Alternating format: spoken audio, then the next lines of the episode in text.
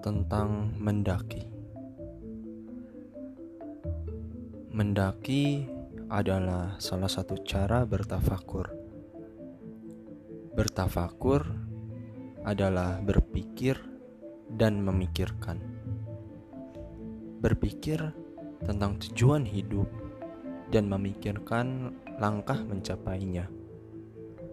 Berpikir soal mati dan memikirkan bagaimana mempersiapkannya